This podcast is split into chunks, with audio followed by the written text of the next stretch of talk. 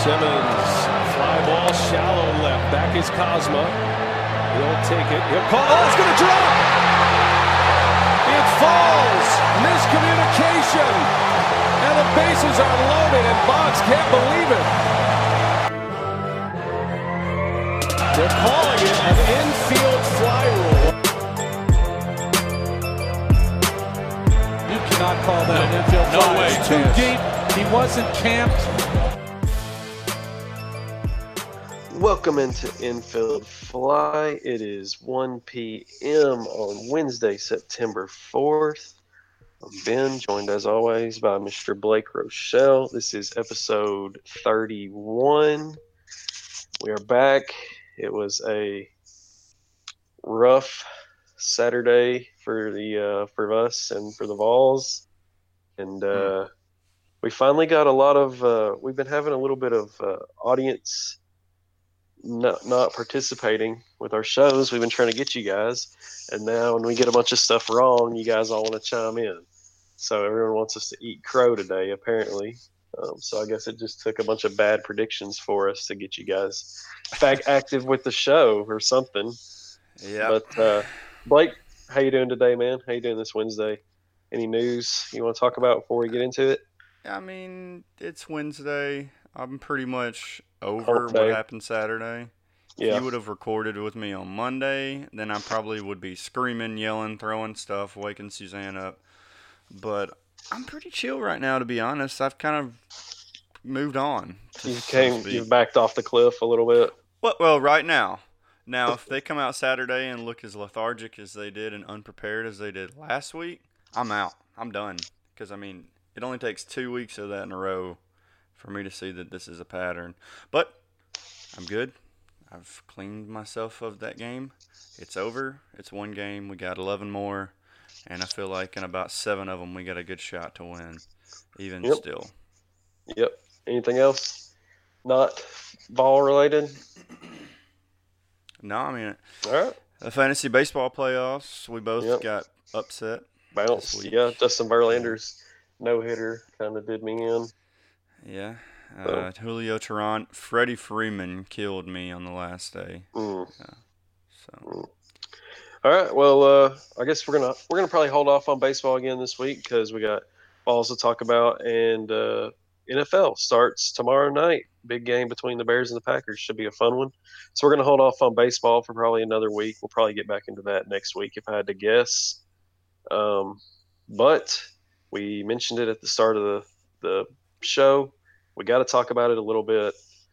Vols horrible game Saturday against Georgia State came out flat, came out completely unprepared. We talked about it just before the start. It, I, I, we both pretty much put the entirety of the blame on the coaching staff. They weren't ready to play. They completely overlooked Georgia State.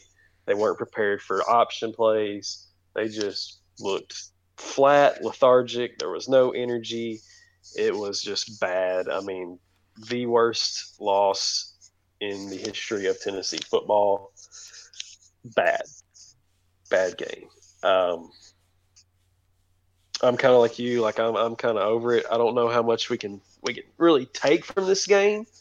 Because I, I, I want to say that they'll be more prepared for BYU, but until we actually see them play again, it's hard to make that make that call. Really, you know.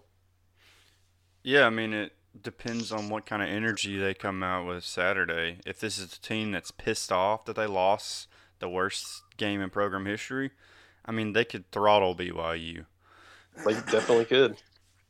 But like you said, it looks like they did not prepare for the option offense at all this offseason. And look, it's Georgia State. You should be able to roll the ball out there and just beat them because of talent. Mhm. But they did not respect defensively their opponent at all. I thought the offense No. had a couple of good drives. Um, they had some long drives where they scored touchdowns. Now the clock management at the end of the first half was, was atrocious. terrible. Atrocious. Terrible. Pruitt's excuse there was that you can't let the other team get the ball back. Now I don't know if he's talking about he don't want to take a risk and get a turnover, or if he doesn't want to leave too much time. Um, Yeah. But if it's the time thing, then you know, you're a SEC school team. Yeah, like, you should be able to stop a Sun Belt. That shouldn't team. be yeah, that shouldn't be an issue against a Sun Belt school.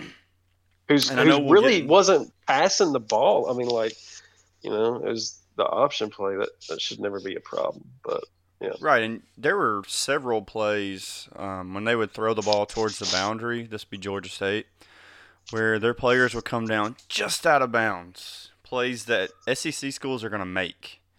Um, so they bailed you out quite a bit when they threw the ball. But just the routes that they took to defend the option, you have two guys committing to the quarterback, and then the running back would get the pitch and take off or opposite. You would defend the running back, and then the quarterback would take a one cut and juke Nigel Warrior out of his shoes and score a touchdown. Um, just zero preparation, and you know, we I said this before we started, but this is kind of like the Doctor Strange one in a million or whatever possibilities Yeah. to happen. This is what happened. Yeah. Um, like I said, linebackers were undisciplined. I thought Hank T played pretty solid. Now he made some mistakes early on, but I thought he was the only Yeah, linebacker out there that looked like he knew what he was doing. yeah, and that's going to Um, happen with you know you expect that from Yeah, I mean he's a true Freshman, first signal game. caller. yeah Um, the D line could not get lined up right. One of the touchdowns that Georgia State scored was, was because a defensive lineman came in late. That's coaching.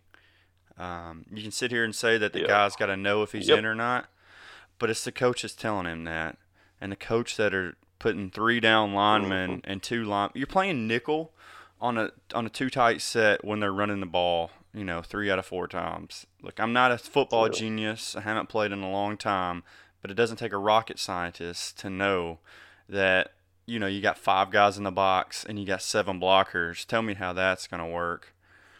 Um, yeah. I mean, and, and I know we're tired of hearing the the old we're young and inexperienced and stuff, but this team they are young, and in their first game, the coaching is just all, all that stuff's on coaching, man. It's all well, the coaching. entire defensive line is new. having nobody on the field. Yeah, exactly. Both of the linebackers that started did not play significant snaps or any at all last year. Um, Or yeah, Henry we're T even on the Ignont. roster. Shanon Reid, Yeah. look, does not need to play. Uh, he did not show any aggression whatsoever. Um, Nigel Warrior's average safety at best. Just not a whole lot of bright spots. Um, I know Pro Football Focus came out with their team grades or whatever. And Greg Emerson actually had the highest grade on the defense. He's another bright spot that I saw. Um, showed a lot of effort. A lot of people are happy with what Bennett done. Um, Savon Bennett. Is that how you say it? I don't know. Kavon, Kavon, Kavon. Kavon. with a K. Yeah. Yeah. Uh, I will say the the PI that that Warrior got called on him was a bad call. But yeah, I missed he's that one. I to- didn't get to see that one. yeah, it it was it was bad. He was making a play on the ball, but I've I've always kind of thought Warrior is a linebacker in a safety's body. Like he's just. But Or kind of like that uh, Keanu Neal, like safety drops down, you know, Mhm. and run coverage. Yeah, Not a great hybrid safety. yeah, um, but is a big run support guy. And that's Yeah. why a lot of people thought putting him at the star in this game would be important. Because look, you can put your corners on an island with Georgia State's receivers and be fine. Right. yeah, Um, and then bring Warrior down, get him closer to the line of scrimmage, probably would have been a good idea. But oh well. oh well, Um, one thing on offense that really ticked me off was just the complete stowaway of Ty Chandler. The guy scored a touchdown, um, looked really good running the ball on seven carries. Now I know he had two with fumbles, the exception of the one. fumbles. Yeah, Right. Well, they, I'm pretty sure they charged him with the fumble on the little throwout pass. yeah, Are you kidding me? After what happened last year on the first play of the game, yeah. How is that? why would You're we call freaking- that on the first drive this year? Yeah, I don't care who you're playing. That was just stupid. That's bad.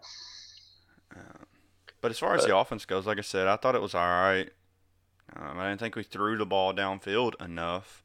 But Again, yeah, what's new? Yeah, but yeah, I mean, I don't know. It's just to me, it's hard. Like it was a bad, it was a bad game. Everybody knows that. It's just uh, we'll know more after this week. I feel like and that's that's true for most teams. So And JG was awful. Let's just Yeah, be frank was- about it. The numbers lie. bad, He bad, bad. threw for 300 yards, but that pick that he threw on the goal line was bad. uh, right before half should should have never. Uh, Yeah.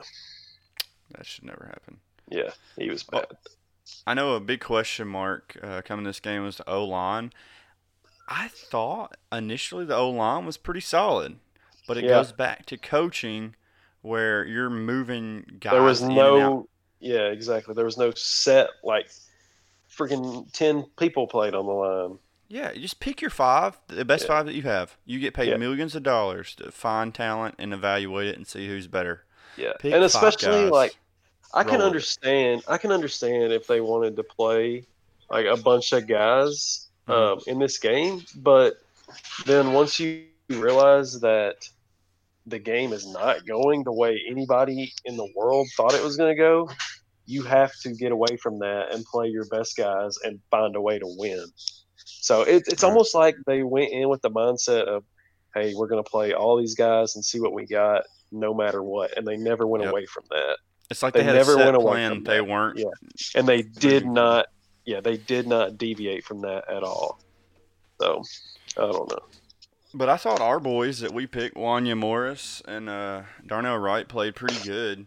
Uh, Wanya Morris at left guard is not a thing. Do not do that. He is a tackle. put him at tackle Um, one of the sacks that happened was when Wanya Morris was at left guard. Yep. And t- you kidding me? The guy played like thirty something snaps at left tackle, and then played eleven at left guard. I mean, he's a f- true freshman. Obviously, he's going to have some issues playing two different positions in the same game. Uh, so, not in love with that. yeah Um, I thought the best position group was the receivers. Jauan Jennings. I mean, heck of a game I mean, just give him the ball. yeah He he does not get tackled easily. yeah no he does not a few bright spots um, hopefully we'll see more this week you ready are you ready to move on are you ready to wash it away Move on to BYU. I guess so. Samaglia I thought was good. Had Yeah. a ton of energy. Got some swag. Yeah. I'm trying to just like point to some high points right now and trying to Yeah. make myself feel better. Yeah. Well, Um, we can talk about it this week. They got BYU coming into Tennessee. Um, BYU opened up with Utah. I did not get to watch that game, um, but I, what I heard, what you've told me, is that BYU did not look very good. Um, should be. I mean, you know, it's interesting that the line on this game hasn't moved since the start of the year, even after how bad Tennessee was. Uh, I, I want to say Tennessee's going to come out prepared, but I don't know. You you watched the game that BYU played against Utah, I think, or at least some of it. Um, so what what do we have to look for with with BYU? Because I, I don't have any any kind of insight on them. Well, I think it's important to remember um, they're playing their biggest rival in week one. So Yeah. you've got to think that they're going to come out prepared. They're going to come out, you know, with a lot of energy at home to win that game. So you probably would get a good litmus test of what they are um, in week one. Hmm And the first thing that really stuck out to me was their defense has a lot of problems tackling.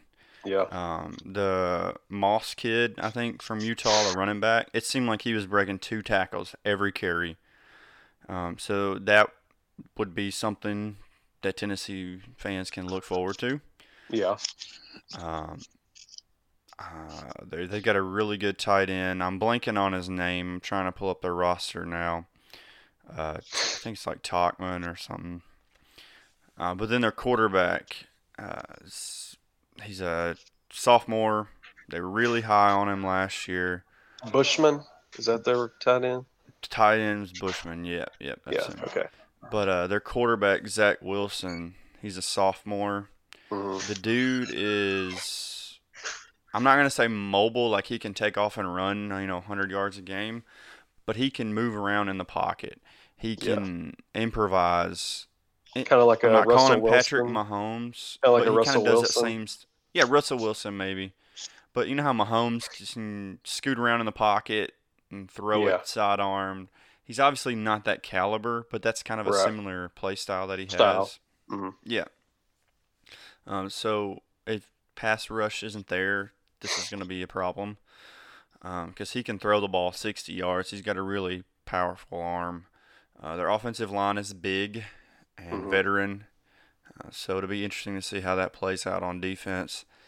Um, but as far as us offensively, we should be able to move the ball with pretty good ease. Yeah. Um, they've got a pretty decent safety who's probably their best player on their team, uh, Ghanwoloku or whatever. A lot of guys on this team, I cannot pronounce their name. Um, a lot of apostrophes and W O L O's and K's all together.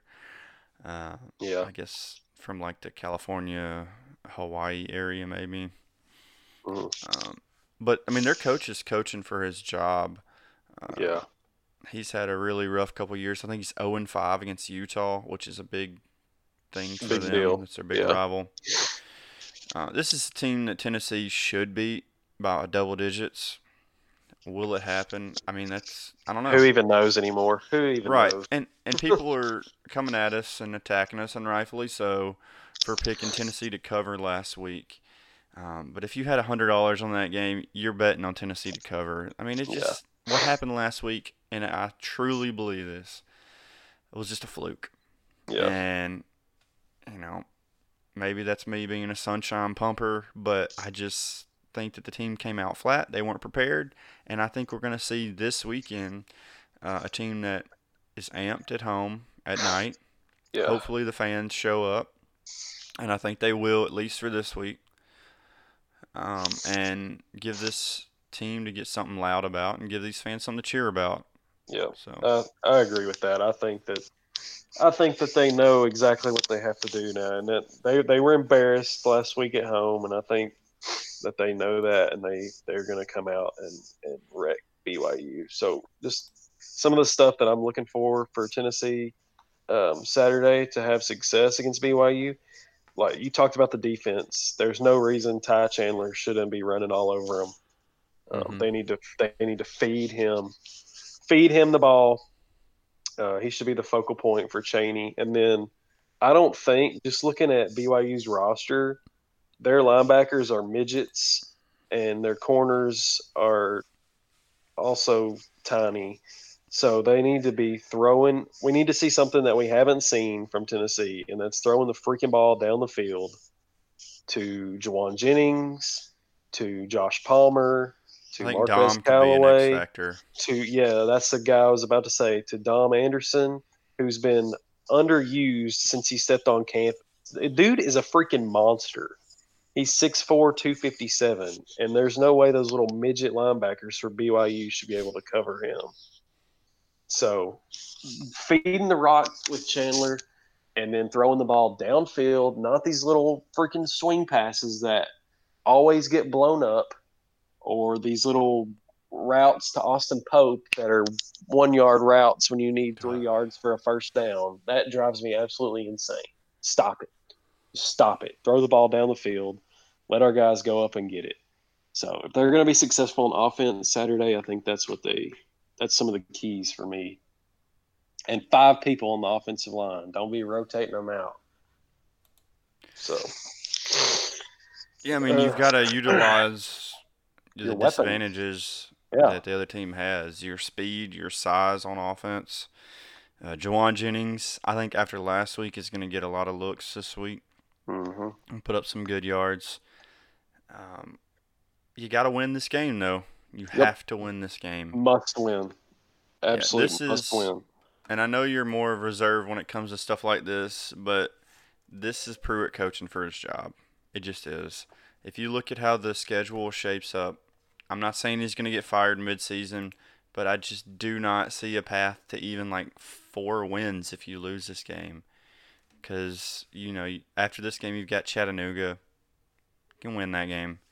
Yeah. But then you're to run a gauntlet of, you know, five games where you're probably not going to be favored in any of them.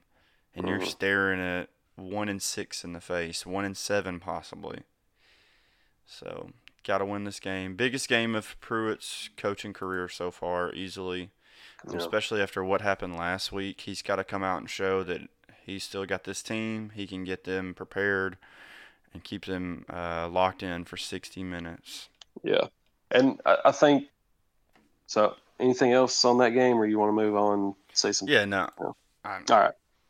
I mean, I, th- I think we'll, we can start with that game, BYU and Tennessee. I think we both feel like Tennessee is going to get the job done Saturday. I think everybody knows what's at stake now. We've talked about it. They have to wash that first game away, and I, think they're going to come out. I think they're going to hopefully play better um, on all sides of the ball, and and I think they're going to come out and beat BYU. I, I would bet the farm on Tennessee Saturday to, to beat BYU. I think. Ooh. A little braver than I am. I don't know if I would bet the farm, um, but I'm feeling pretty dang confident that they're going to come out and win this game by double digits. You know, I don't know what that means for the rest of the year. If, uh, you know, that means that they're going to turn Yeah. this thing around, but I do think they can win this game this weekend. Yeah, I mean, was- yeah, I mean, who knows once they get the SEC play, what's going to happen? But we can only take it a week at a time here. So, uh, next game, uh, you you did this last week. You can do it again. You can go through the games again. All You right. got the lines and everything. So let's just kind of go. I just went by ESPN's order, and I Okay, think well, Tennessee was first because they're one of my favorite teams or whatever. right, right, I right. think they're time wise. So, uh, West Virginia traveling to Missouri. Missouri coming off an absolute wild upset. That probably would have got a lot more talk if Tennessee Yeah. wouldn't have lost to Georgia State. It was yeah, it was like the same kind of deal that happened Mhm. with Tennessee, really, and they were on the they were on the road at Right. Wyoming. But yeah, so a funny thing about that, like a bunch of the people that I follow on Twitter, obviously Missouri fans, because I follow a lot of the Cardinals beat writers, and uh, one of them in particular was just really dogging Tennessee after the game. He's like, Tennessee is terrible at football. It's been known for a decade, and all this. And then about four hours later, he was completely silent on Twitter after Missouri got beat by Wyoming. So justice served. Yeah, Yeah. But- so uh, what's the line What's- there? Uh, it's 14 Missouri, West Virginia with Austin Kendall, former Tennessee commit, former uh, Oklahoma quarterback, transferred this year. Now the starting quarterback. West Virginia coming off a Week One win over James Madison. Uh, Kelly Bryant threw for 400 yards last week, 48 attempts. It looks like. Yeah, Um, I actually like Missouri to cover here. Uh, I I, think too. kind of the same idea as what I'm talking about with Tennessee. yep, They just come out, you know, Barry Odom. Is he still their coach? yeah, yeah, Yeah, okay. Uh, and uh, he just disappointed with last weekend and kind of the whole deal with Tennessee. You know, they just come out and show that it was kind of a fluke. They weren't prepared. They didn't take it serious. And they come out and beat up on a West Virginia team that's probably a little bit overrated. yeah. They've lost. West Virginia's lost a lot. I, I like Missouri to cover too. Um, uh, that, that second quarter, Wyoming scored 27 points, and Missouri's defense was god awful. But uh, I think they're going to get it together, and, and kind of the same deal we talked about with Tennessee. Like you said, they'll come out, and I think they're going to cover and win by substantial margin against West Virginia. So Uh, then the next game, Charleston Southern. I had to look up this line on my bookie. Uh, Mhm. Going to South Carolina as 40 point underdogs. shoo, Um, I hate picking games like this Yeah. because once you get up by three, four touchdowns, you just really have no incentive to throttle the team, I guess. right? But that being said, South Carolina turning to a true freshman quarterback in Jake Hilinski, who many people thought was probably going to take this job over at some point this season anyway. I think South Carolina covers. I think Hilinski goes out and puts on a show against a very weak Char- Charleston Southern team. And I think South Carolina has found their quarterback for the future. He was a four star last year, like the 65th overall rated player in ESPN. Um, yeah, I mean, I, I like Hilinski a lot, and I think he's going to show he's pretty solid this weekend. I like him to cover. What's the line? Uh, South Carolina by 40. Yeah, okay. I mean, it's I don't I don't think they're going to beat them by 40, but I think they're going to they're going to throttle them for sure. Um, yeah, it'll be interesting to see what the new kids got. Uh, you know, South Carolina disappointed in week one too, losing to Mhm. North Carolina, who was just brutally awful last year. Um, got Mack Brown, Brown. first win of the season back at North Carolina. So yeah, I I don't think Carolina will cover. I don't think they're going to beat them by 40, but they're going to beat them bad enough. so All right, moving on. The last Yep. 11 a.m. game, probably the one I'm going to be watching on my way home from Atlanta, going to the Braves game Friday night. Uh, but Vanderbilt traveling to Purdue. Purdue is a seven point favorite. Uh, I'm actually surprised. I thought Vanderbilt did okay in the second half against Georgia. I know Georgia probably pulled way off the gas. And yeah, that game probably could have got a whole lot worse if it wanted it to. But like I said, and I kind of caught some flack for this for saying apparently someone thought I said Vanderbilt was the worst team in the SEC. I did not say that at all. I actually picked them to go eight and four this year. Um, I love their talent on offense. I love Ke'Shawn Vaughn. If they can just figure the quarterback stuff out, I think they can win eight games. Um, I like Vanderbilt to win this one outright, not just cover the seven point spread, but I think they're going to go to Purdue and beat Jeff Brohm. yeah. I, I actually think that uh, I actually think Vandy will win as well. Um, the secondary against Vandy's secondary against Georgia played really well. Actually, it was the the run defense that had trouble. Um, I'm trying to pull up that box score real quick. Granted, Georgia doesn't have the best of Uh, receivers. They didn't bring anybody No, they back don't. on receivers, I think. Let's see. And they lost a guy too uh, for a few weeks. I can't remember his name.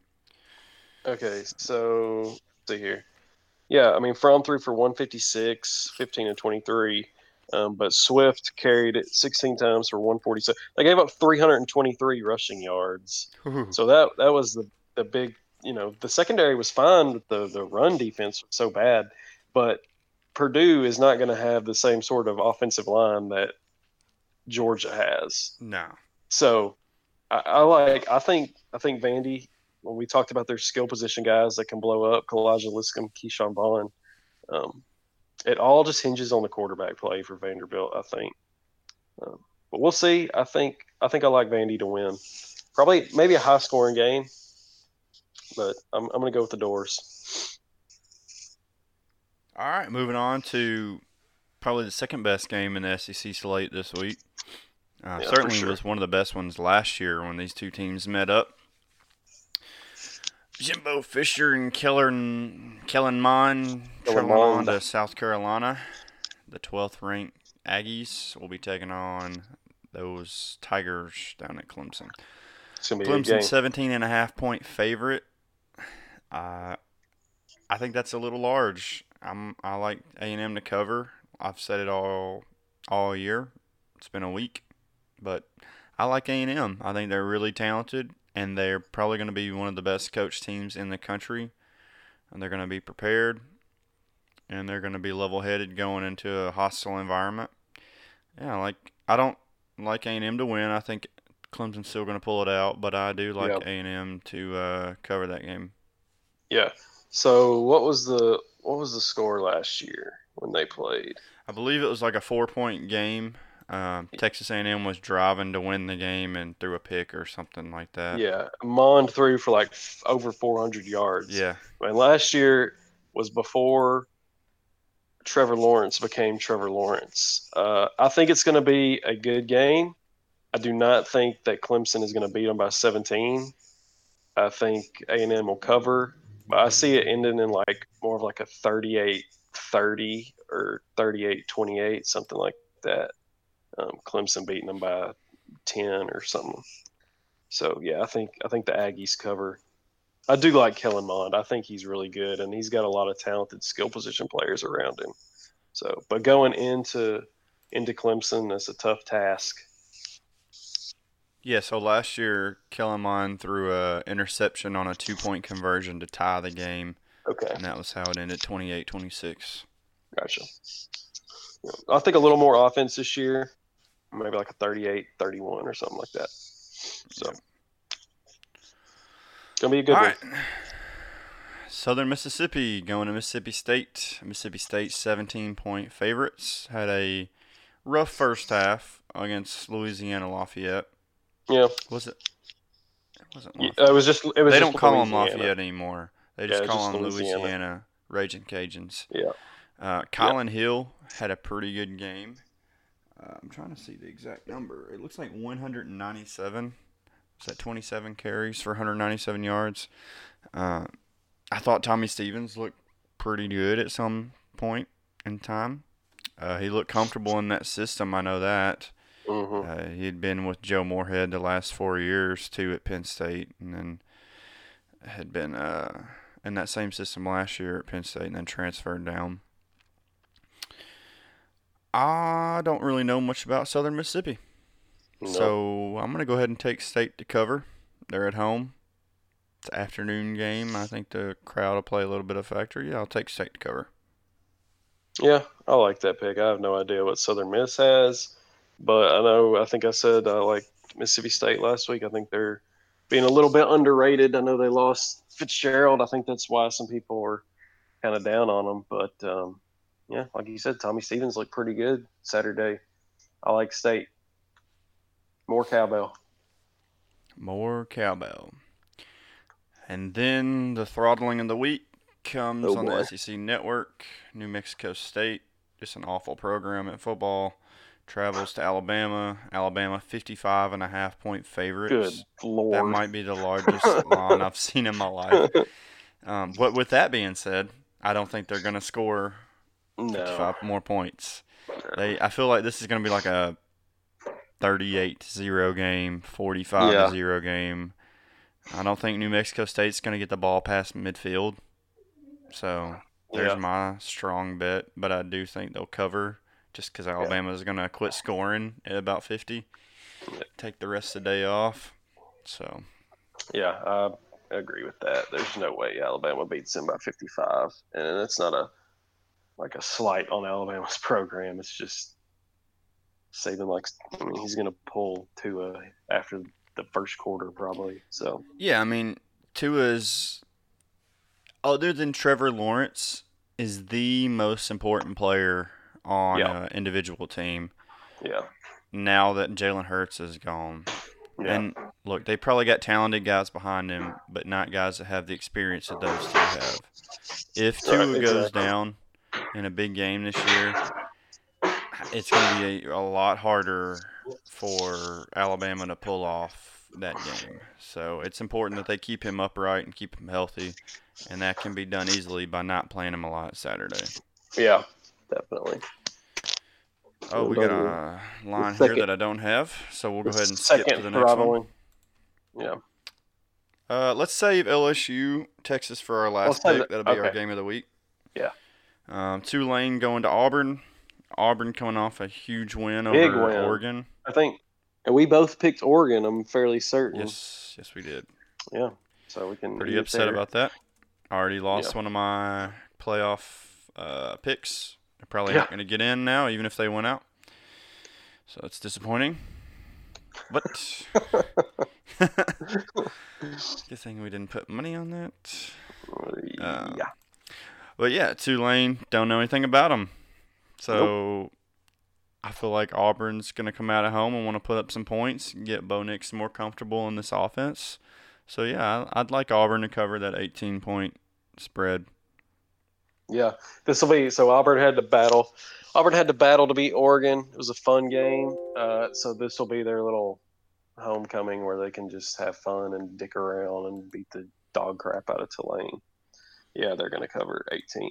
I, d- I did find the line for uh, Georgia and Murray 50. State. Yeah.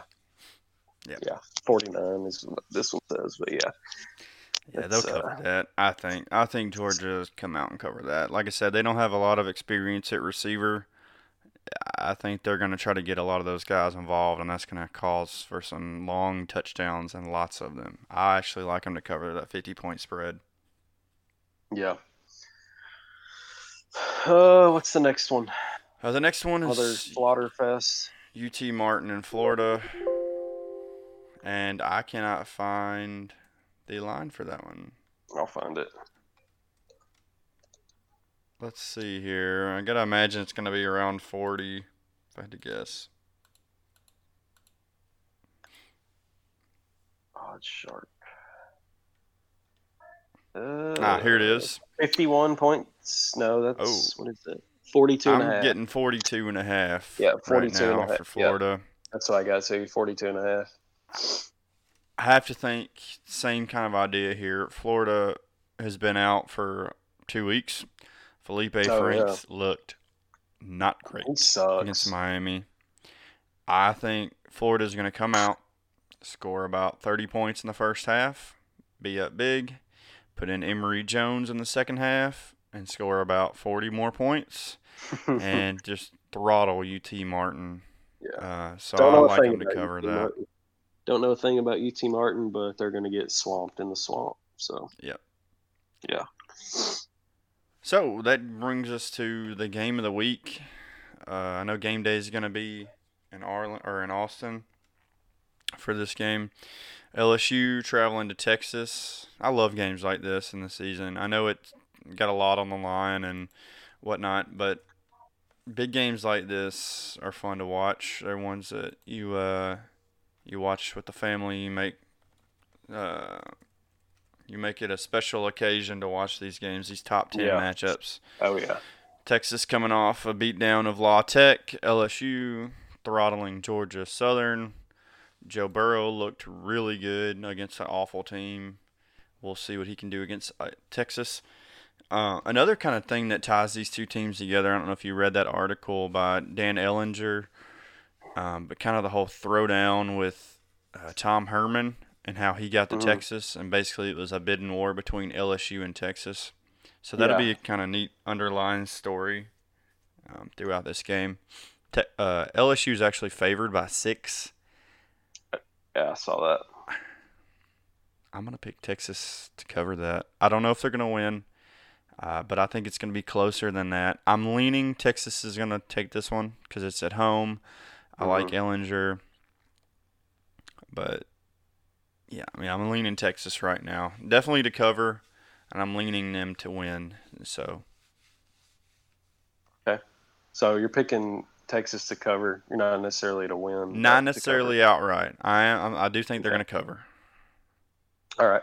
Well, I I mean I said it last show that I think Texas is going to be in the playoffs, so I, I think I have to pick them to win here. Yeah, Uh, be smart. and and I think, yeah, I mean I, I think they'll get it done at home. I think it's going to be a super good game. It's going to be a close game, um, and we'll really know what Joe Burrow is made of after this one. Um, I'm a little worried about Texas's backfield. I, I really like Ehlinger. I think he's a great. He is a, a great quarterback. Um, but right now he's like their best rushing option too. Keontae Ingram had 78 yards on 11 carries against Louisiana Tech, and then Ehlinger carried it eight times. Um, so I'm a little concerned about their running backs, but um, yeah, I, I, like Texas here. Like you said, it's going to be a fun game to watch. I'm I'm looking forward to it. It's going to be a good weekend with that game and and A and M Clemson. Um, this is a battle of you know if Texas does win this game, then um, it's going to solidify the Texas is back argument. Yeah, and we've made an error here. Uh, there were two other games Uh-oh. this week that we totally missed because they were on a different slide. Uh, so we went with our game of the week, but we still got two more. Eastern Michigan going to Kentucky. Kentucky looked like they were about to get upset in the first half of their game Yeah, against uh, Toledo. The line's about the same that it was last week for them. They're 14 and a half point favorites at home. I'm not in love with Terry Wilson, man. I don't think he can throw the ball very well. They have a running back by committee. Um, they're missing Benny Snell. They're not gonna obviously not gonna get the same production that they got from him.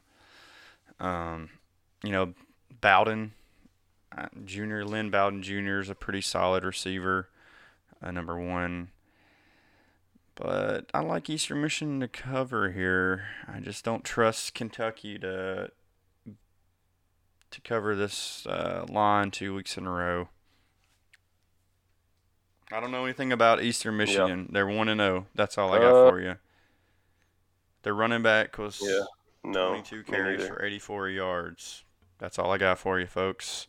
But I like them to cover because when your field is named after Kroger, I no longer like you. What is it? 14 and a half? Yep.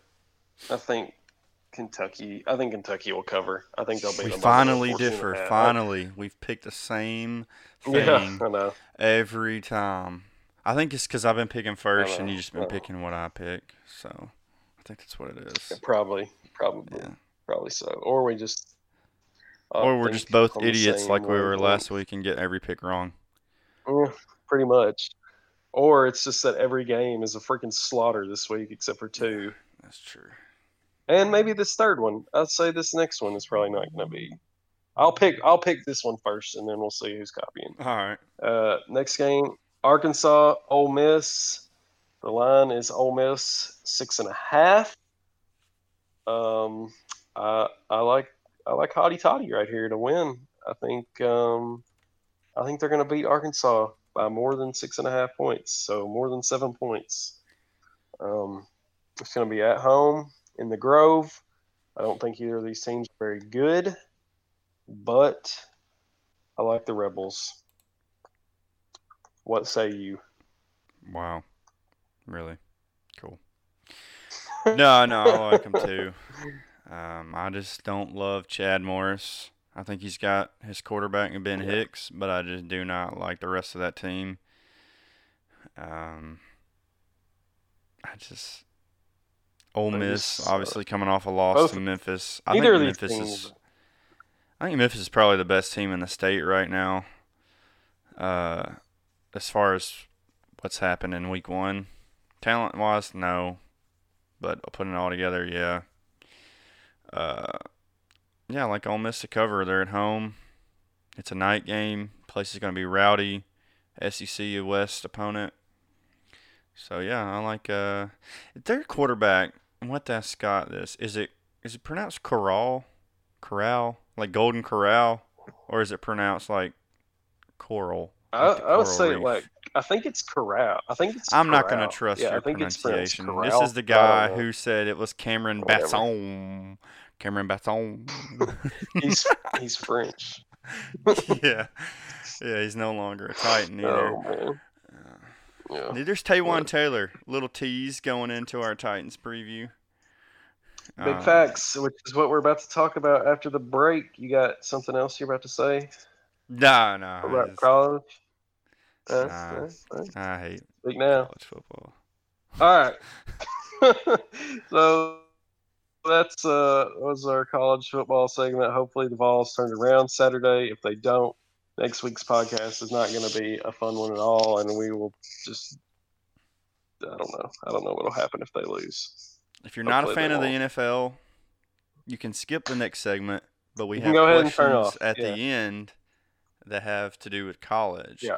So you can skip to Yeah. that And we'll have the get rest We'll have the timestamps when this gets posted up. But we're we are going to talk about Titans in the NFL starting Thursday night. Um, so stick with us, and we will be right back.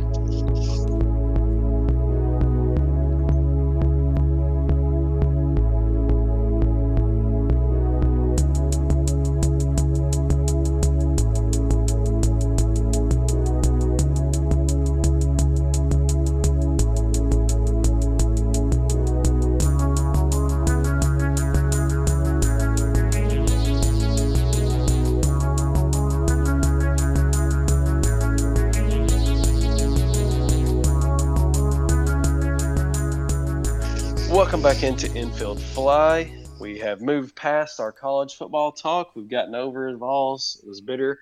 But we're on to the NFL now because the Titans start Sunday. kind of snuck up on me a little bit here. I was Um, thinking the exact same thing. Like, like after I feel Saturday, like preseason just started, kind of.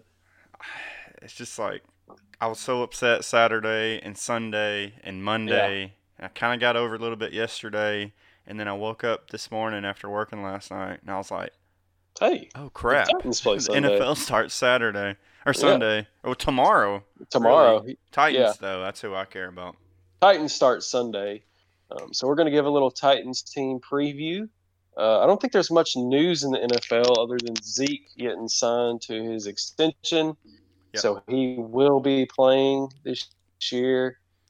Um, So everybody who picked up Pollard- that Trash. now. yeah, rip, big rip. Um, I do know that the Eagles sent a trade to the Chargers for Melvin Gordon. That was Jordan Howard. It was Jordan Howard and a flip of picks in the mid rounds, I think. Oh, Um, and the that. Chargers, yeah, the Chargers said no to that. So I don't know if they're trying to rework something out there, um, Hmm. Philly and LA, but I can't Zeke imagine there's many suitors for him. No, there's not. Only I think the Eagles have a lot of cap space. I think that's one of their reasons why they Yeah. they went for it. But um, don't know Melvin Gordon's status still in the air, but Zeke will be playing. Uh, but we're Titans fans on this show, so we're going to talk about the Titans. Um, actually, some news for the Titans: Ryan Succop going on IR, Cairo Santos coming in, going to kick at least for the first nine weeks. Um, but that's not really, you know, kickers. They're kind of important, but not hugely important. Um, So do they think But- he's going to return, or is this uh he's done they with us? Well, they put him on the, the IR where he can come back. So Okay, I guess they so feel like he's gonna. It probably Yeah. depends on what Santos does. If Santos comes out and is good, I, I can't imagine they're going to bring Succop back. Yeah, exactly. Yeah. But uh, the biggest thing for the Titans this year, and everybody knows it, and we've all talked about it, is Marcus Mariota's health and Marcus Mariota's play in his contract season. Um, that's that's the key for this Titans team. It's always been the key for them is keeping him healthy because when he's healthy, they tend to have success, and when he's feeding the ball to Derrick Henry, they tend to have success. So they did bring in Ryan Tannehill as some insurance. Finally, have a decent backup quarterback because you know Mariota's probably going to miss at least one game. hmm Um, so hopefully Tannehill will be. I mean, not hopefully he is an upgrade over Blaine Gabbert and Matt Cassel and all the other trash backups they've had. Um, so if Charlie Mariota- Whitehurst. yeah, if and when Mariota goes down, Ryan Tannehill hopefully can step in and fill the void. Um, I'm excited. I'm excited to watch the Titans. I think they have their schedule this year is is kind of tough, but they did manage to pull most of the the tougher teams that they're playing are are coming to Nashville this year. Um, the Chiefs are coming to Nashville. The Saints are coming to Nashville. The Chargers are coming to Nashville. So that's that's three of their toughest games that they have. They get to play at home, which is always a plus. Um, even though in Nashville sometimes it can turn into Turns Uh, into Vandy. yeah. But um, so what are you looking for um, as far as the Titans go this year? I mean, I think one of the biggest storylines of the NFL will be the two quarterbacks and Jameis Winston and Marcus Mariota not having a contract worked out. Yep. Look, if a team believes in a guy being their guy, or probably is their guy, they sign him. Yeah. Look We've with, talked uh, about that. Look what Oh. Goff got yesterday. Yep. Yeah. Um, We've talked about it on here. Good quarterbacks do not become free agents. Right. They just And- don't.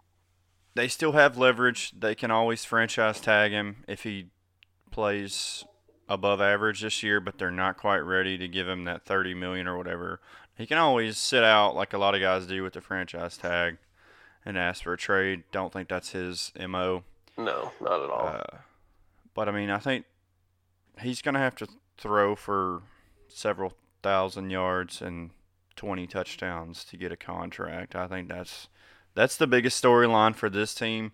I'd say a close second would be can Derrick Henry take that next step and be an every Mhm. down back, be a guy that can run for 1200, 1300 yards a year.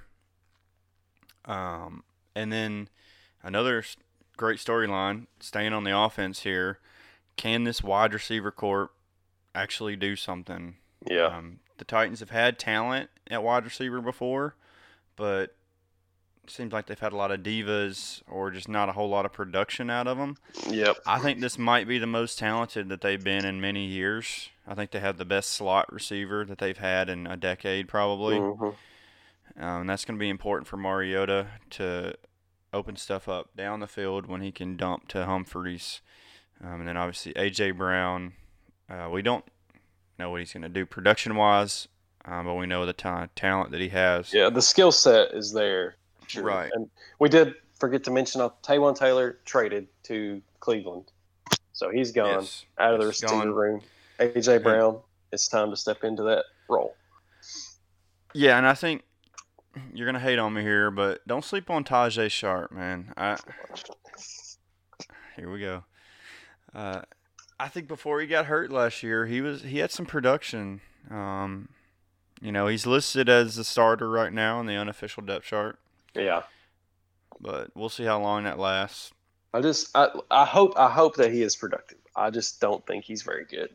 Look, I I, hope mean, he, I hope I'm wrong. having good four good receivers is not a problem. No, That it is is a not. great thing to have. Absolutely. So I think Davis is the clear number one here. Obviously, Oh yeah, yeah. I think he's going to have a thousand yard year. Yeah.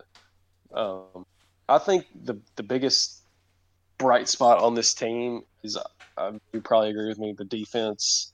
Mm, Um, oh yeah, secondary. The the secondary is is very good. I mean this this defense if they can generate a consistent pass rush, which is what was lacking last year, which is why I was a little disappointed in the draft. They didn't get somebody that can contribute right away on the defensive Mhm. line. Um, because if they could generate a consistently good pass rush, I think that they have the potential to be a top five defense in this league this year. Um, so a lot of pressure. um, They brought in Cameron Wake, who has still been productive, but he's also a fossil. Um, a lot of the pressure is going to be on Harold Landry as another guy that needs to take that next step. And I was actually reading something on him this morning um, about the guys that he was in in the off season watching tape on Von Miller and watching tape on Khalil Mack and watching tape on those guys that have been generational pass rushers. Um, I I sure hope he's learned something because they're going to need him probably to register double digit sacks this year. Yeah, I mean he's still going to be their main pass rusher. Yeah.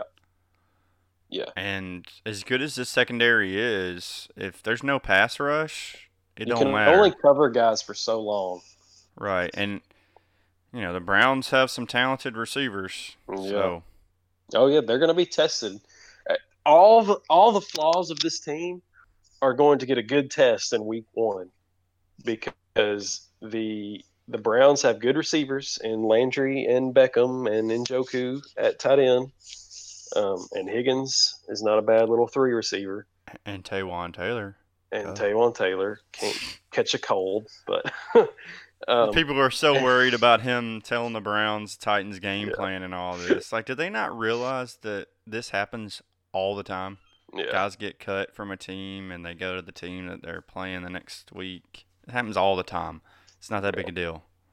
But uh, and then the other thing that's going to be tested is the offensive line, because the Browns and Myles Garrett are going to be bringing the heat on Marcus Mariota.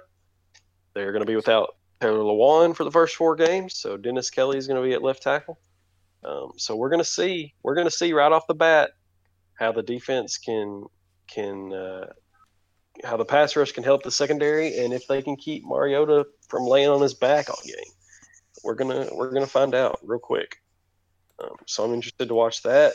Should be a good game, I think. I'll be. It'll be interesting to see the new look Browns.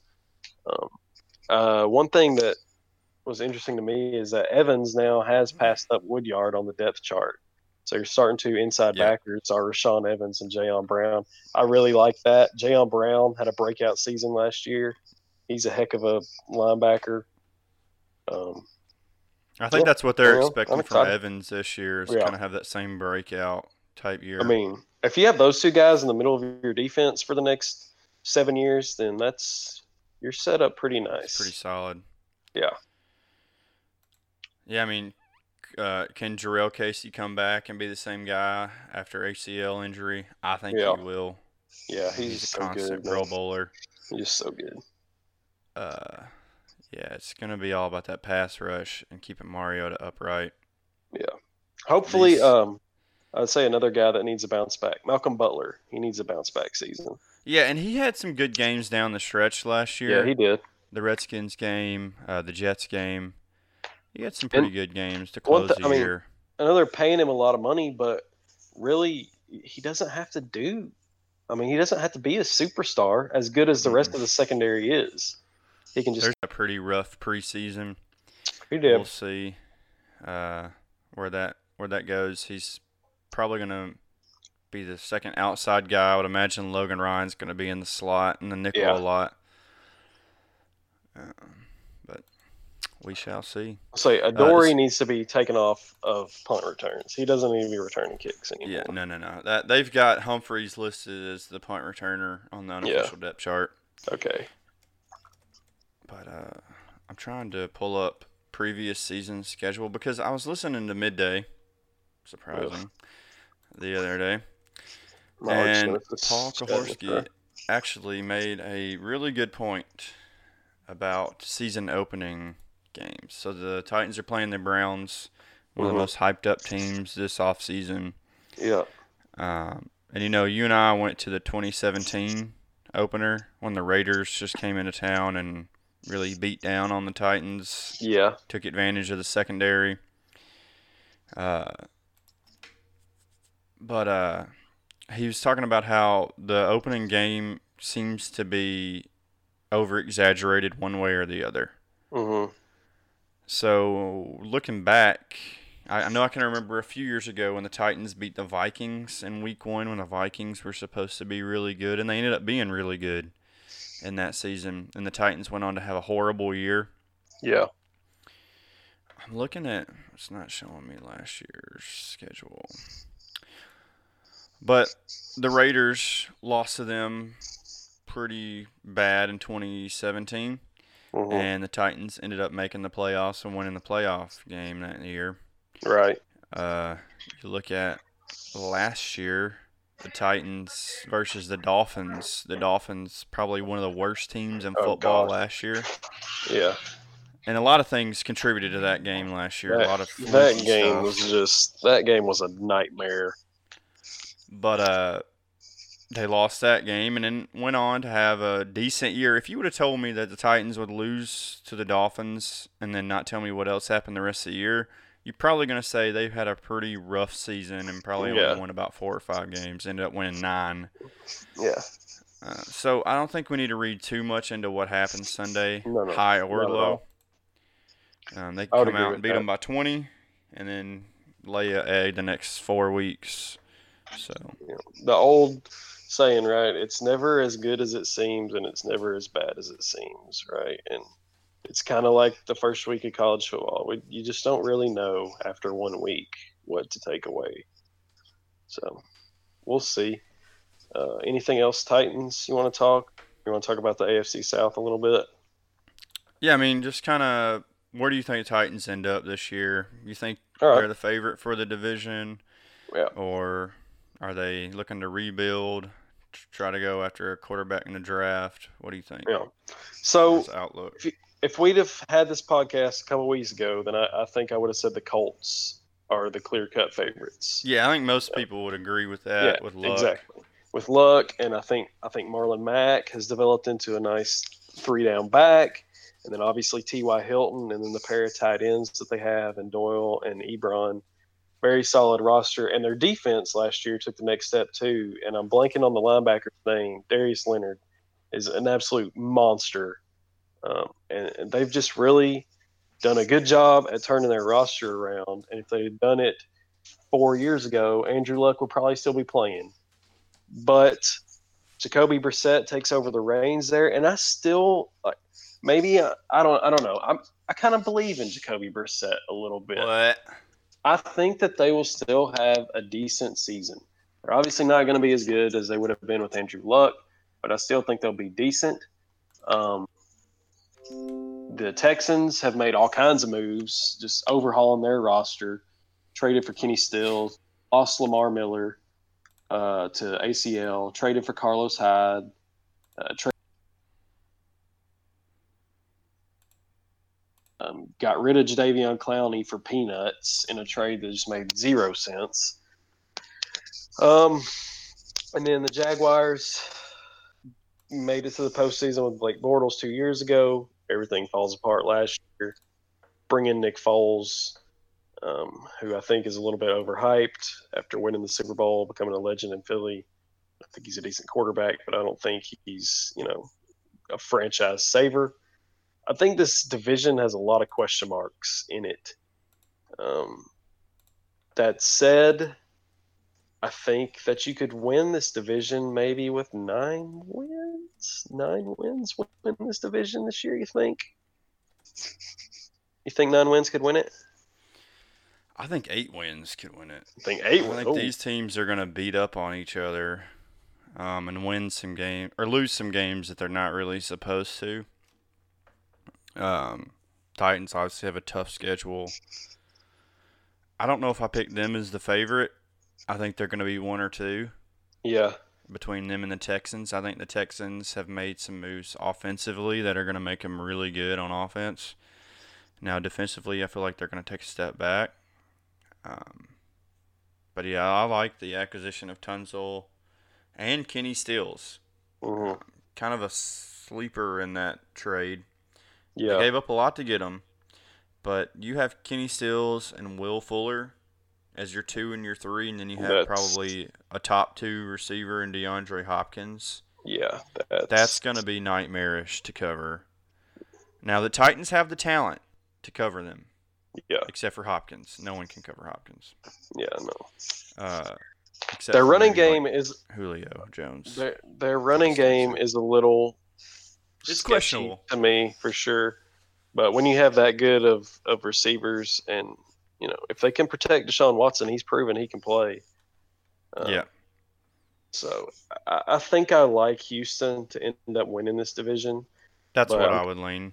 I'm kind of like you. I see I see Indy and Tennessee being right there at the two and three, and then Jacksonville bringing up the rear.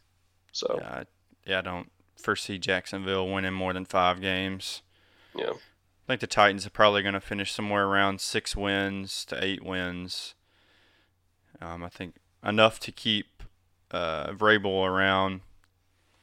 uh, yeah, and I don't want to jump the gun too soon because we haven't seen anybody play yet.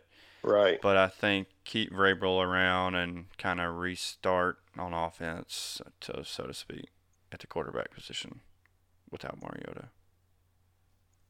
So that's just my very early preseason prediction of how the things are going to go. Now we can be proved wrong. We saw that last week in our college football picks. I hope we're proved wrong. I hope the Titans go out and go 12 and 4 and get a first round bye. I just don't see how that happens with this offense behind Mariota if he's not healthy.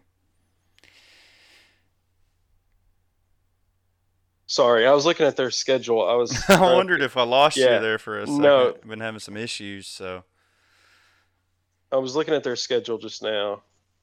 Um, yeah, I have them at. I've got them at seven and nine for the year. I hope that we're being cynical, um, and they they prove us wrong, but the past has not. I mean, they point nine and seven for three straight years, right? So hopefully, you know, maybe they get to nine and seven again this year. But they got a tough schedule. I, I said they do they do pull some of those teams at home, but I just don't I just don't foresee them beating the Chiefs or the Saints or the Chargers. That's just and then you've got like not something. tough games on the road. Like Yeah, like at Denver, at Denver, at, Carolina, Carolina. Yep. at Oakland. I think will be a tough game. Oakland's offense is going to be good. I don't know much about their defense, but their offense will be pretty good. So I, I think I don't know. Maybe we're just beat down now because we're predicting losing seasons, but that's just that's just the way. we're used to. Even Yeah. though the Titans are one of six teams since 2016 to have three consecutive winning seasons, Yeah. and only one playoff berth to show for it. Yep, for sure. Uh, anything else Titans we need to talk, or you want to go to league? what we kind of foresee for the rest of the NFL. Uh, yeah, we can just go league now. I think that's pretty much as far as preview goes for the Titans. Okay. Um, we'll, we'll obviously talk about each game as they happen and preview Yeah. a little bit. We kind of already talked about Cleveland and their Yeah. matchups on offense and Yeah. defensive line and stuff. For sure, for sure. All right. So as far as the rest of the NFL goes, um, I think AFC AFC East is a given. The Patriots are repeating there. That division is awful. It's not good. The Dolphins may not win a game. The Bills are rebuilding.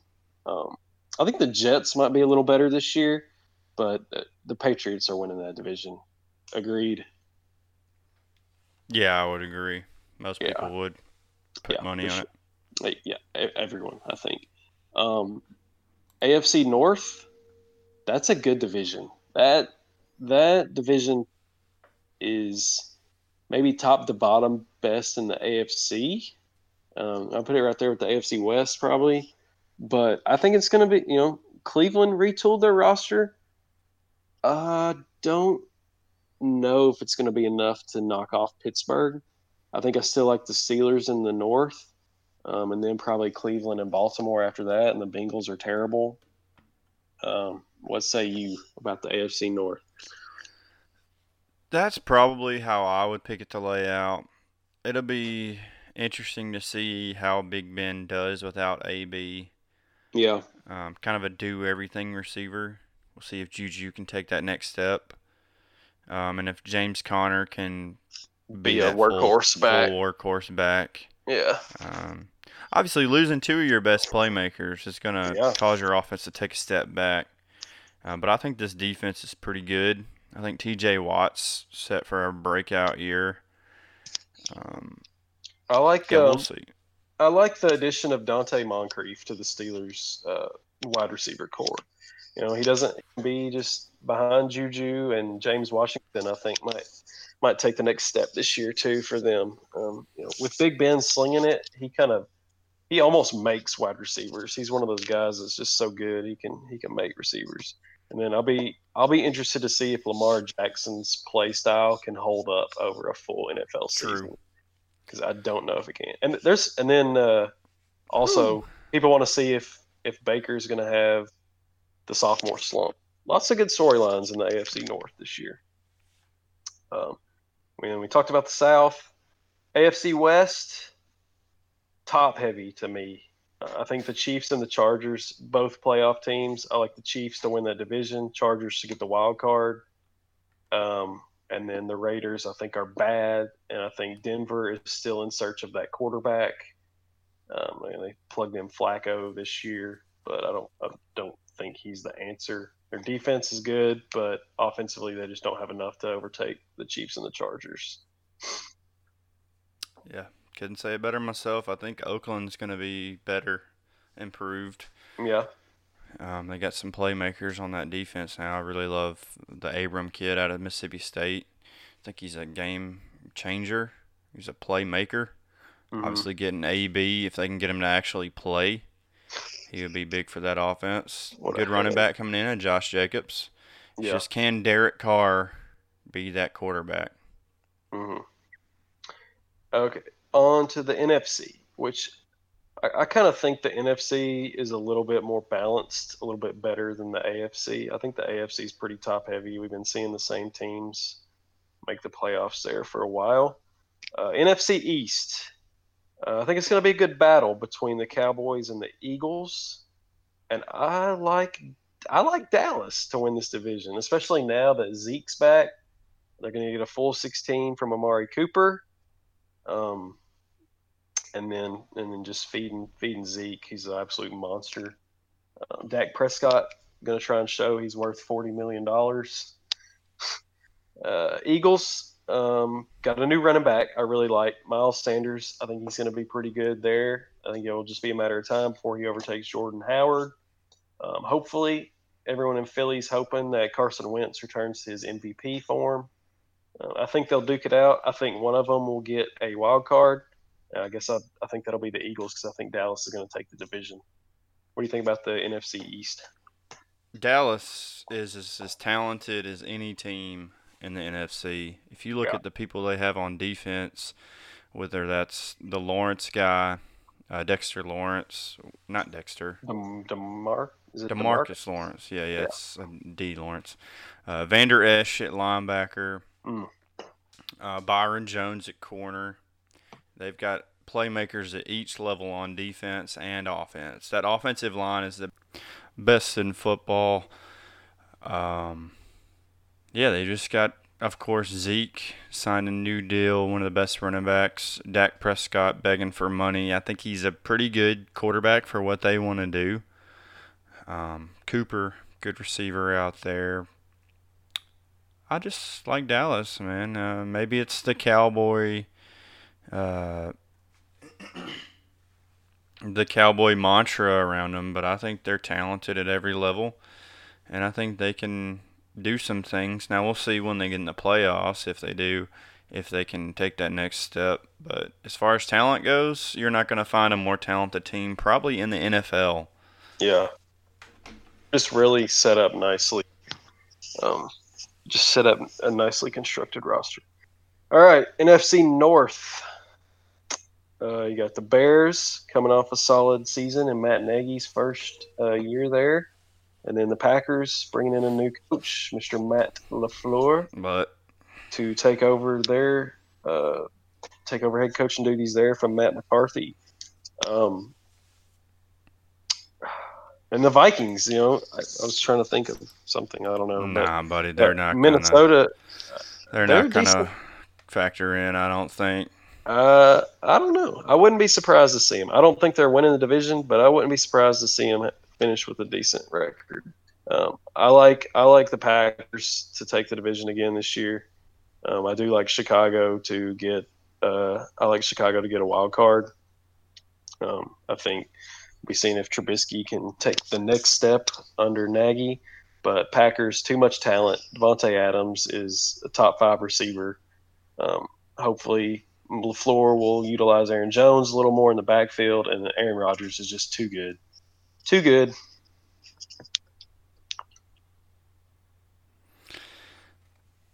I'm going to go out on a limb here. You're not going to like it.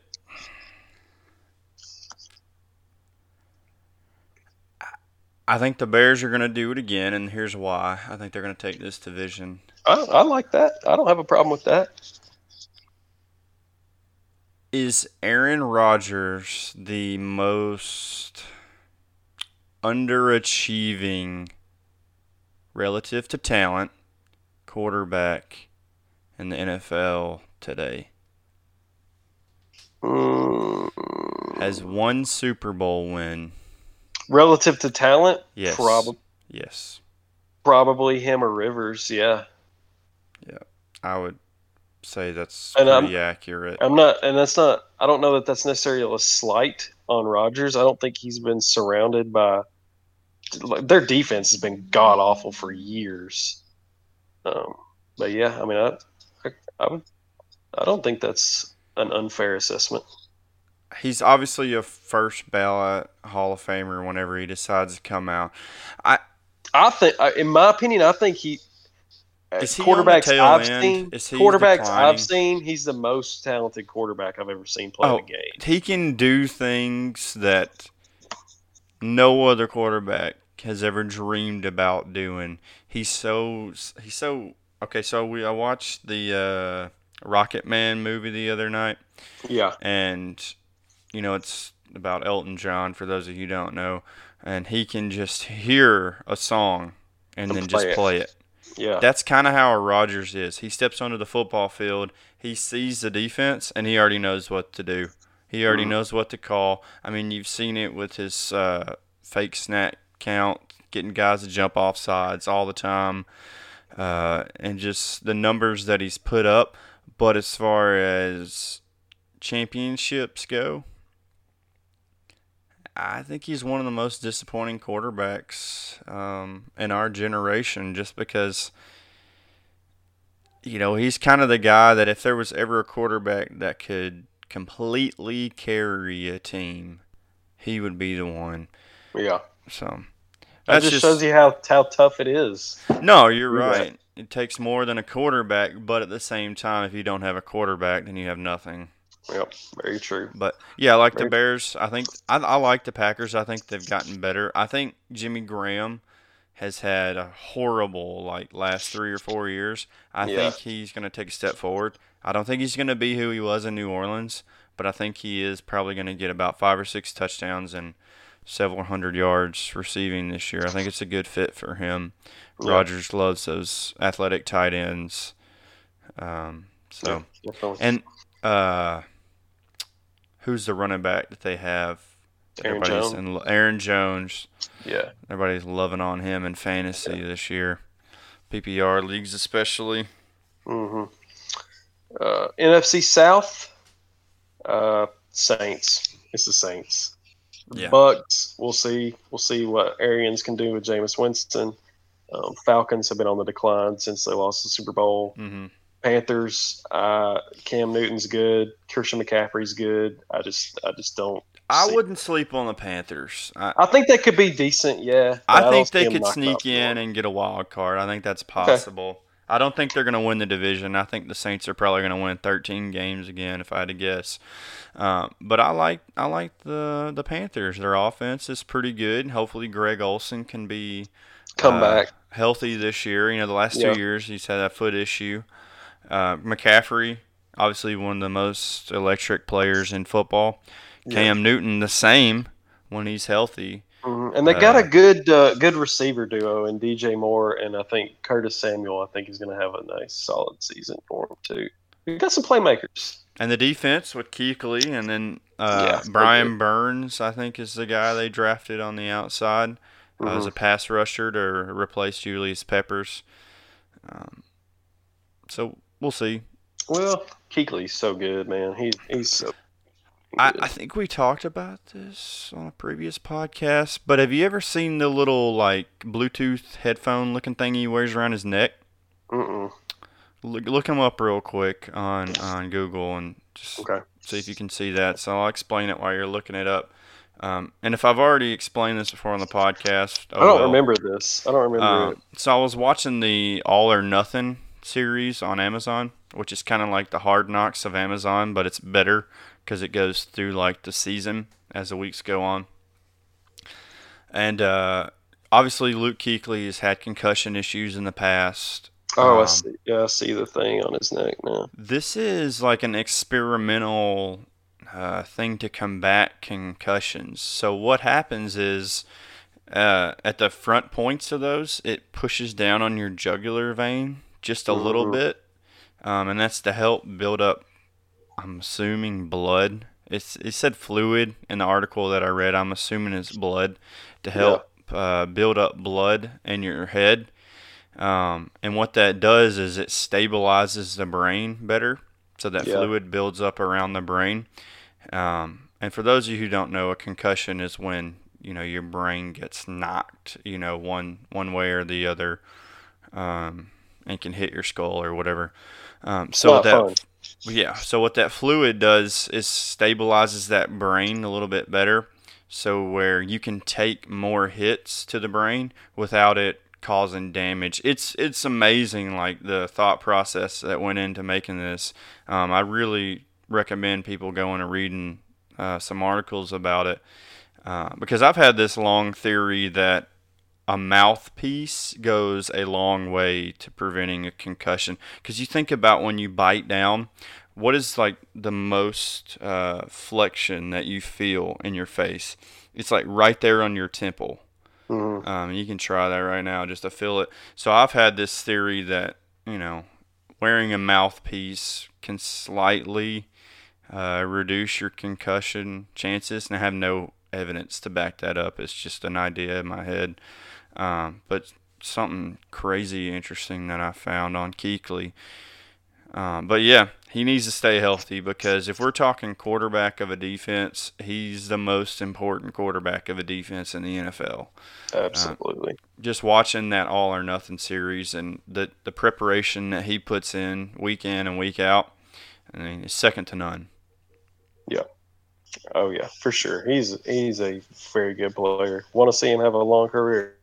So I like that. No, we haven't talked about that before. That's that's pretty interesting stuff. Um, last division, NFC West. Uh, Cardinals are terrible, but Kyler Murray be be fun to watch. Hopefully, It'll be a fun season for him, I think. Yeah, they're going to be Kirk, bad. young receiver. yeah, David Johnson, good back. Larry uh, Fitzgerald, veteran Hall of Famer. Byron Murphy, good uh, young corner. So they got a lot of options. I mean, they got some stuff going on. Cliff Kingsbury, but just I, I don't think they're going to be very good. Now they may um, only win two games, but Niners, 49ers. I think to me, for San Francisco, it still remains to be seen if Garoppolo is actually a franchise quarterback or not. He, I know he's shown the flashes, and you may disagree with me here, but I think it's still the jury's still out on him. that's fair. He hasn't played a ton of games. I'm a Grop believer. I think he is. Um, but they may be the biggest. I'm not gonna say unknown, but hardest team to pick one way or the other in the Yeah. entire NFL because you know they didn't even have Garoppolo at all last year. Yeah, Um, so if he comes out and is just awful, you know, I don't, Right. I don't think most people think he's going to be, you know, Hall of Fame caliber, or Yeah. he's going to be just absolutely awful. I think Somewhere most people think he's somewhere in between, hmm but he very well could be really great or really bad. Like it's just, it's just unknown. yeah, Um, and he goes a lot to how this team is going to succeed. yeah. Um, I, I like the Rams in this division. I think Seattle pretty decent, um, but I think they just don't have enough. Russell Wilson just doesn't have enough help. He's got one receiver and Tyler Lockett. That's about the only guy he has to throw to. Mm-hmm. I think D- Chris Carson's DK a solid DK Yeah. Metcalf. DK Metcalf. Is he? I feel like he's hurt or something. He is. Yeah, I think Carson's a decent back, but I just I just don't think Russell Wilson has enough help, and I think that the Rams roster is too well constructed Loaded. to lose the division. So, I like the Rams there. I think we're probably in agreement. Yep. Rams. Yep. All right, so way too early. Who's going to the Super Bowl? Oof. I hadn't even thought about this. I put it down and never thought about it. All right, that's good. It's out the door for NFL segment. Out the door. Uh, I'm going with Chiefs in the AFC. I think Okay. they've made enough moves on that defense, bringing in Tyrann Mathieu. I think Chris Jones is going to be pretty good this year. Um, yeah, I mean Patrick Mahomes. I He's think good. I think if you play that game against the Patriots again, I think the Chiefs win that game at home. Yeah. Um, even if you played it the day ne- the day after, I think Mhm. the Patriots had a lucky a bunch of lucky bounces go their way, um, and I think the Chiefs are the better team. And I think if you played it today, the Chiefs would probably win. So I'm gonna take Chiefs in the AFC, the NFC. I'm going Cowboys. I think, yeah. Uh, like I said, I think they're the most talented, so it's hard for me to pick against them. hmm Um, I think Zeke's happy now, got his money. I think uh, Cooper's not far behind getting his money. I think Dak's probably going to come in last if he gets his. Um, they got a lot of playmakers. Left out Jaylon Smith, another Yeah. great linebacker that they have. What a good story that is. Um, but yeah, I like the Cowboys and the Chiefs. Okay. So if that came down like- to that, I'd probably take the Chiefs to win it all. Probably a very popular pick in the Chiefs. Yeah. Um, Yeah, that's probably a normie pick, but I, I, that's what I'm saying. Like the, the AFC, I feel like is a lot more chalk than the NFC is. Yeah, I mean it's either Patriots or Chiefs. Any if you're picking Yeah. anyone other than that, you're trying to pick against the norm to look right in the end. You know what I mean? Yeah, yeah, um, yeah. I'm go, I'm going Chiefs too. Um, I picked the Chargers last year. I think they're solid again, but I think the loss of Derwin is actually really going to hurt them pretty bad. And and who knows what Melvin Gordon is up to. Um, so I like I like the Chiefs. I, I kind of agree with you. I think that they would beat the Patriots more times than not in that game. Um, and then I, I think one thing that nobody's talked about, I feel like I feel like no one's talked about it. Maybe they have, but New England historically, their offense hasn't been great without Gronkowski in the past years when he's been hurt. Brady has kind of had some problems when Gronk hasn't been on the field, and his retirement might affect them offensively. He's not stay retired. I don't know, man. He had a quote even, yesterday. He said, "If Brady called me and asked me to come back and play, I'd do it." Well, until that happens, he's retired in my look. That might happen. Well, but. and that kind of goes juxtaposed with what you said with their offense. If their offense looks bad, Brady may say, "Look, we need Gronk," yeah. Yeah. so he may call him up and be like, "Buddy, mm-hmm. we need For sure. you." Definitely, uh, but I'm going Chiefs and NFC. I'm going to go with the Saints. Um, I think Drew Brees, Hall of Fame quarterback, one of the best. Um, maybe they get a little vengeance after what happened to them last year in the postseason. Um, I like I like the Saints to return. I think they're I think their three player combo of Brees, Kamara, and uh, Michael Thomas is probably the best in the league um, as far as that goes. But Chief Saints, and I'm probably gonna I'm gonna go with uh, you know I'm gonna go with the Saints to win it all. If I had that if I had that matchup, I'm gonna go with the Saints. I like Sean Payton. I think he's a good coach. Drew Brees. I think their defense is better than Kansas City's. Mm-hmm. Um, that that would be a heck of a Super Bowl. That'd be a lot of points. Oh probably. man, you thought last year's had a lot of points? yeah, that'd be be good. One. I like the Saints. Yeah, that'd be so. fun. All right. Anything else on the NFL? we'll see. We're probably wrong. We've been oh, wrong yeah. on everything else so far. So we are. All right, we're going to take a quick break, and when we get back, we'll answer the questions that we finally got this week. Glad you guys actually sent us some stuff, and then we'll head out the door. So stick with us.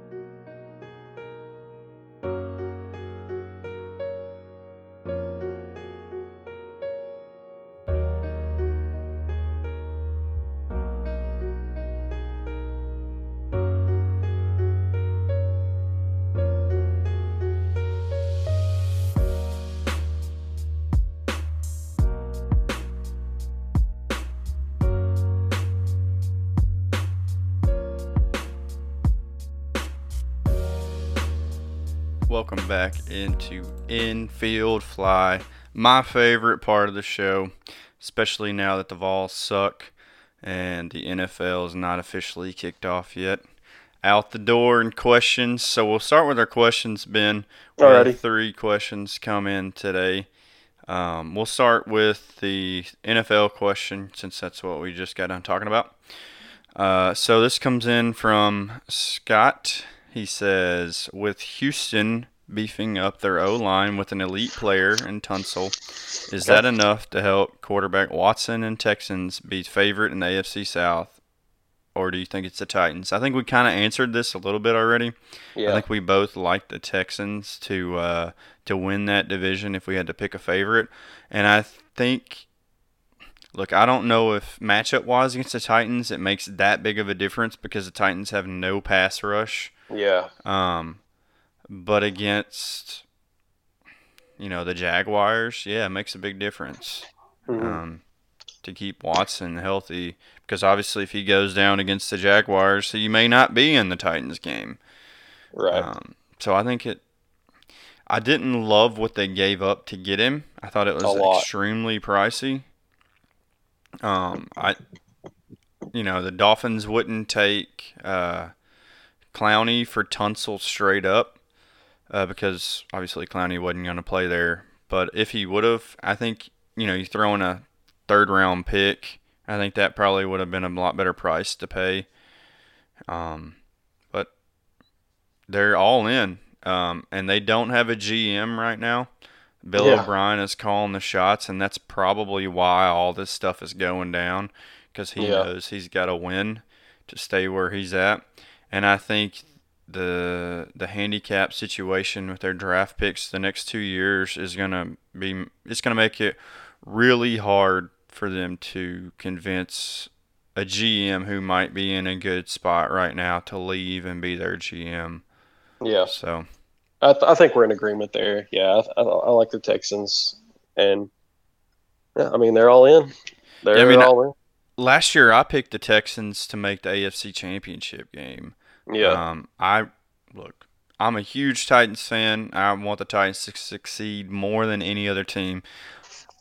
But I like what the Texans are doing uh, offensively. Got a bunch of stud receivers. Got a great quarterback. I won't say great. I'll say good. Good quarterback who I think can be great in Deshaun Watson. Um, the running back part is the question Mhm. um, with the loss of Lamar Miller and then bringing in Duke Johnson and uh, Carlos Hyde. Carlos Hyde as well. Um, but John McClain seems to think that they want Carlos Hyde to be the, the every down back. They're not in love with Duke Johnson. They really just brought him in for the, the passing game Pass side back. of him. Yeah. Yeah. So So, we'll see. all right. We Time will. will tell. All right. Uh, another question. This one's about the college football playoff outlook. Which game will have more of an impact on the playoff picture this year? Um, and it's this weekend. Texas A&M versus LSU, or Clemson versus A&M. So I'll let you take this one first. All right. Um, I I think that I think Texas LSU will have more of an impact. Um, if we're talking about potentially two SEC schools getting in, then I think, and could LSU be one of them? Then they have to win this game. Um, and I think the same goes for Texas. Uh, I, I picked them to make the playoff. I picked them. I think they're going to win the Big Twelve. Now Oklahoma looked pretty dang good the other night against Houston. Yes, So they did Jalen did. Hurts. So did Jalen Hurts. So I think if Texas is gonna if Texas is gonna make it um, to the playoff, uh, this is a loss they cannot have. If they potentially, you know, maybe they lose to Oklahoma later and then redeem themselves with a uh, Big Twelve championship or something. I don't know what their divisions are over there, but they can't afford to lose to LSU. Is what They I'm don't have to say. divisions in the Big 12. Okay, well, Yep. then there you go. They can't afford a loss to LSU. I think Clemson. The reason I, I think also that it's going to have more of an impact is because I think I think Clemson A and M will be a good game. I think most people do. But I don't. I don't know how many people think A and M will actually go to Clemson and beat them. hmm So I'm going That's with fair. Texas LSU. Yeah, I mean, I would agree with you. Um, but just to play devil's advocate here, can Okay. take the other route? If Clemson were to get upset this weekend, this is easily the biggest game in their schedule. If Yeah. Clemson were to get upset this weekend, I I don't see a game on their schedule or That two they can- games combined. Where they can redeem themselves. Yeah, to, Yeah. to kind of bring them back. They're, look, if they lose this game, I just don't, unless a lot of other things happen, I don't see them being a top two team in the playoff. Because the ACC is just not good. It's not no, I good mean enough the, for that. the the best game that they will have will be the following week at Syracuse, which is a Yeah. game they could very well lose. They almost did last year. Mm-hmm. Um, or was that two years ago? I think that was two years ago. Anyway, uh, so I think this loss to Clemson could be more damaging. Um, because I think Texas, if they do lose a close game here, they're still going to get to play Oklahoma twice, more than likely, because they're Yeah. going to play them. Uh, I think in two weeks they play uh, at Oklahoma, and then in the Big 12 championship game is just the top two seeds play again. So they could theoretically beat Oklahoma twice, and if Oklahoma has a season that I think they showed that they could have, uh, and Texas could beat them twice, and their only beat only loss be to LSU. I think they'd put up a pretty good argument to get in the playoff. Um, now, as far as LSU goes and A&M goes, I think either of these teams could lose this game and still get in uh, because of the m- number one factor here. They both play Alabama. Yeah. Um, so, and that's if these games are close. Now, if Clemson comes out here and just throttles A&M, that pretty much shoots their playoff hopes in the dark. Um, same for LSU. If they get throttled by Texas, I think they're just about out of it. But if either one of them lose this game and then run the table, I think they still could get in. Yeah. Um, but I think as far as reputation goes, Um, the the team that has the most to lose here, I think, is Clemson. So I think that's how it affects it the most. For sure. So For sure. Alrighty. all right. So our last question: um, Is it too early to say who the worst team in the SEC is? Uh, y- yeah. Yeah, so. I think so. Short Um, answer. I would, if we're just basing it off of week one. I mean, it's Tennessee. yeah. We're Yeah. just going by week one alone, it's UT for yeah, sure. it's but- Tennessee, and then even though Arkansas won, I feel like I'm still putting them at second to worst. They, they beat State. Portland State by seven, Yeah. an FCS team. I mean, we don't have much room to say anything as we lost to No, no, no. State. But But I mean, we're being honest. We're putting Yeah. Tennessee last. Like we're being Exactly. completely honest. We're being if we were doing a here. power rankings after week one, Oh, Tennessee would be number 14. Arkansas would be Arkansas, 13. Probably Ole Miss, Ole Miss, 12, Missouri. Vandy. I don't know Uh, South Carolina, South Carolina, South Carolina. and Vandy. So where are we at now? Nine, eight. Kentucky, Yeah, yeah. Mississippi State. I don't know. I think I might put Kentucky ahead of Mississippi State. Okay. Mississippi State, Kentucky, Florida, Yeah, Auburn, that seems to be. A&M, A&M or Auburn. Yeah, I would put uh, A and M over Auburn right now.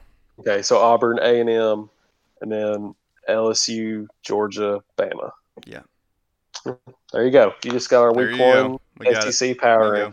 Tennessee is in the cellar. Tennessee is 14th, baby. All right, you got out the door this week. Yeah, Got anything? yeah. It's kind of lame. Uh, we may have done it before. Okay. Uh, but uh, I've been trying to cut back on the Cokes and Dr. Peppers here a Oh, lot boy. lately. So I've been trying to drink a lot of Gatorade, and I know that you're a huge Gatorade guy. Yeah. Um, so maybe this is easy for you, but uh, your top three Gatorade flavors go. Ooh, top three. Yep. Okay. Well, number one is Glacier Cherry. Uh, that is the best. That's the flavor. worst answer I think you could have possibly given, other than like G2 berry or something. Nah, I don't. I don't mess with G two. Just straight They got up. some good flavors, man. The blueberry pomegranate is pretty solid. Okay. This Raspberry your answer. lemonade. This is my answer. Okay, okay. the Gatorade Frost Glacier Cherry. That's that's my number one. Um, and then I like. So I do like. Uh, have you had the strawberry lemonade one? No. Okay, well, there's just a, a Gatorade strawberry lemonade one. I saw it at Publix, I think is where I got it. Super good. Uh, so that's number two. And number three is probably just, I think you just can't go wrong with the good classic uh, Cool Blue. That's a good one. That's a good one. So, All right. All right. My favorite is a fierce flavor. It's a X. It used to be called X Factor flavor. Uh, it's a cross between fruit punch and berry. okay. Goat. Number two.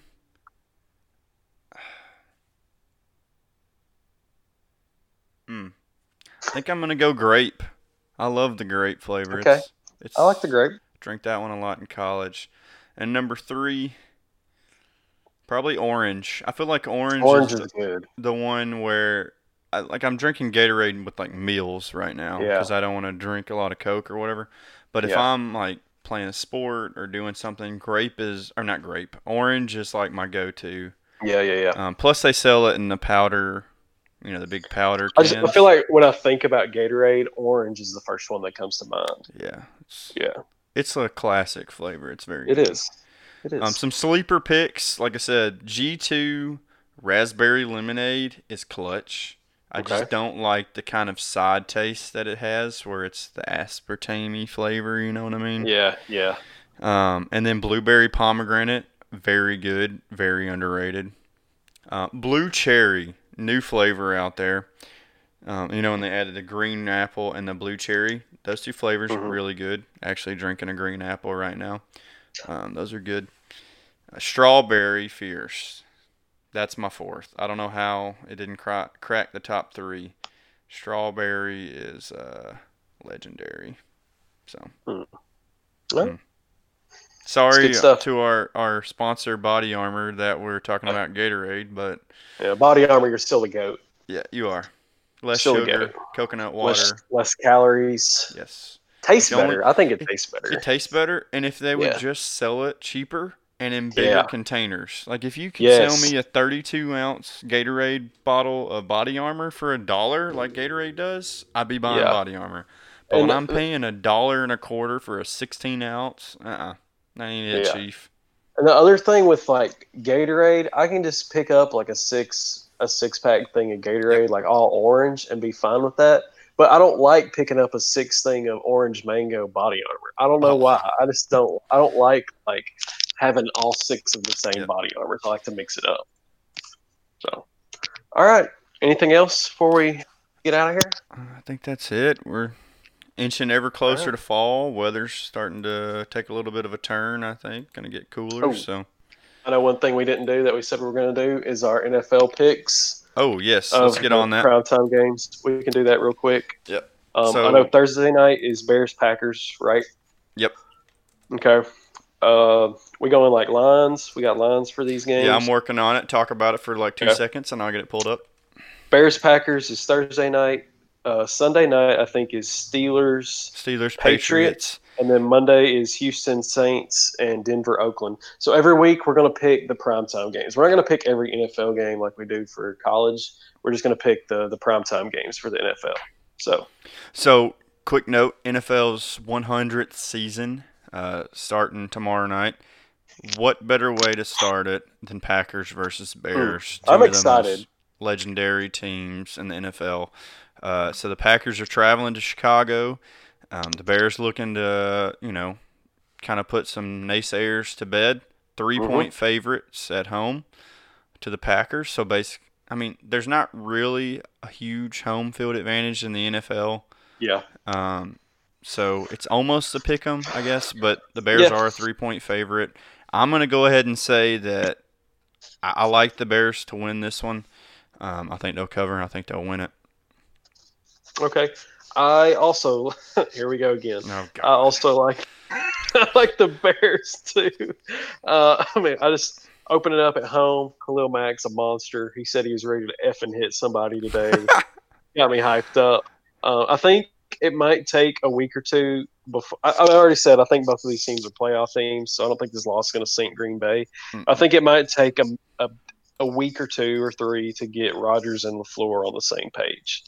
So I'm going with the Bears. All right, that leads us to our Sunday night game. Steelers traveling to New England. One of the probably the few true rivalries, I think, Yeah. uh, in in the NFL. Steelers are five and a half point dogs on the road. Um, I think people are kind of sleeping on the Steelers this year, and myself included, I guess, because of the losses that they have on offense. Um, but I think this defense is going to take a step forward. I think Big Ben's going to show this year why he's a first ballot Hall of Famer. Um, I still like the Patriots to win, but I think it's going to be a field goal game. I think the Steelers will cover, but I like the Patriots. Stop copying me. I was just sitting here thinking I was going to say Pats win by a field goal. yeah, yeah. Okay, fine. I'll say Steelers win by a field goal. You taking We'll them out right? Yep. Steelers by a field goal in New England. Why not? Let's make it. Let's get weird. Oh boy. What's next? Houston and the Saints. What's the line? Houston and the Saints. Texans are seven point dogs on the road here. I'm probably going to pick something that you're not. I'm going to go off on a limb here. I like the Texans to come in week one. Like we said, week one, not a huge deal in the NFL. Not usually a good test of how the rest of the season is going to go. But I like the Texans to go into New Orleans on Monday night and upset the Saints outright. Yep. I'm not saying that. We're disagreeing. Saints. Right. Word. Saints are winning.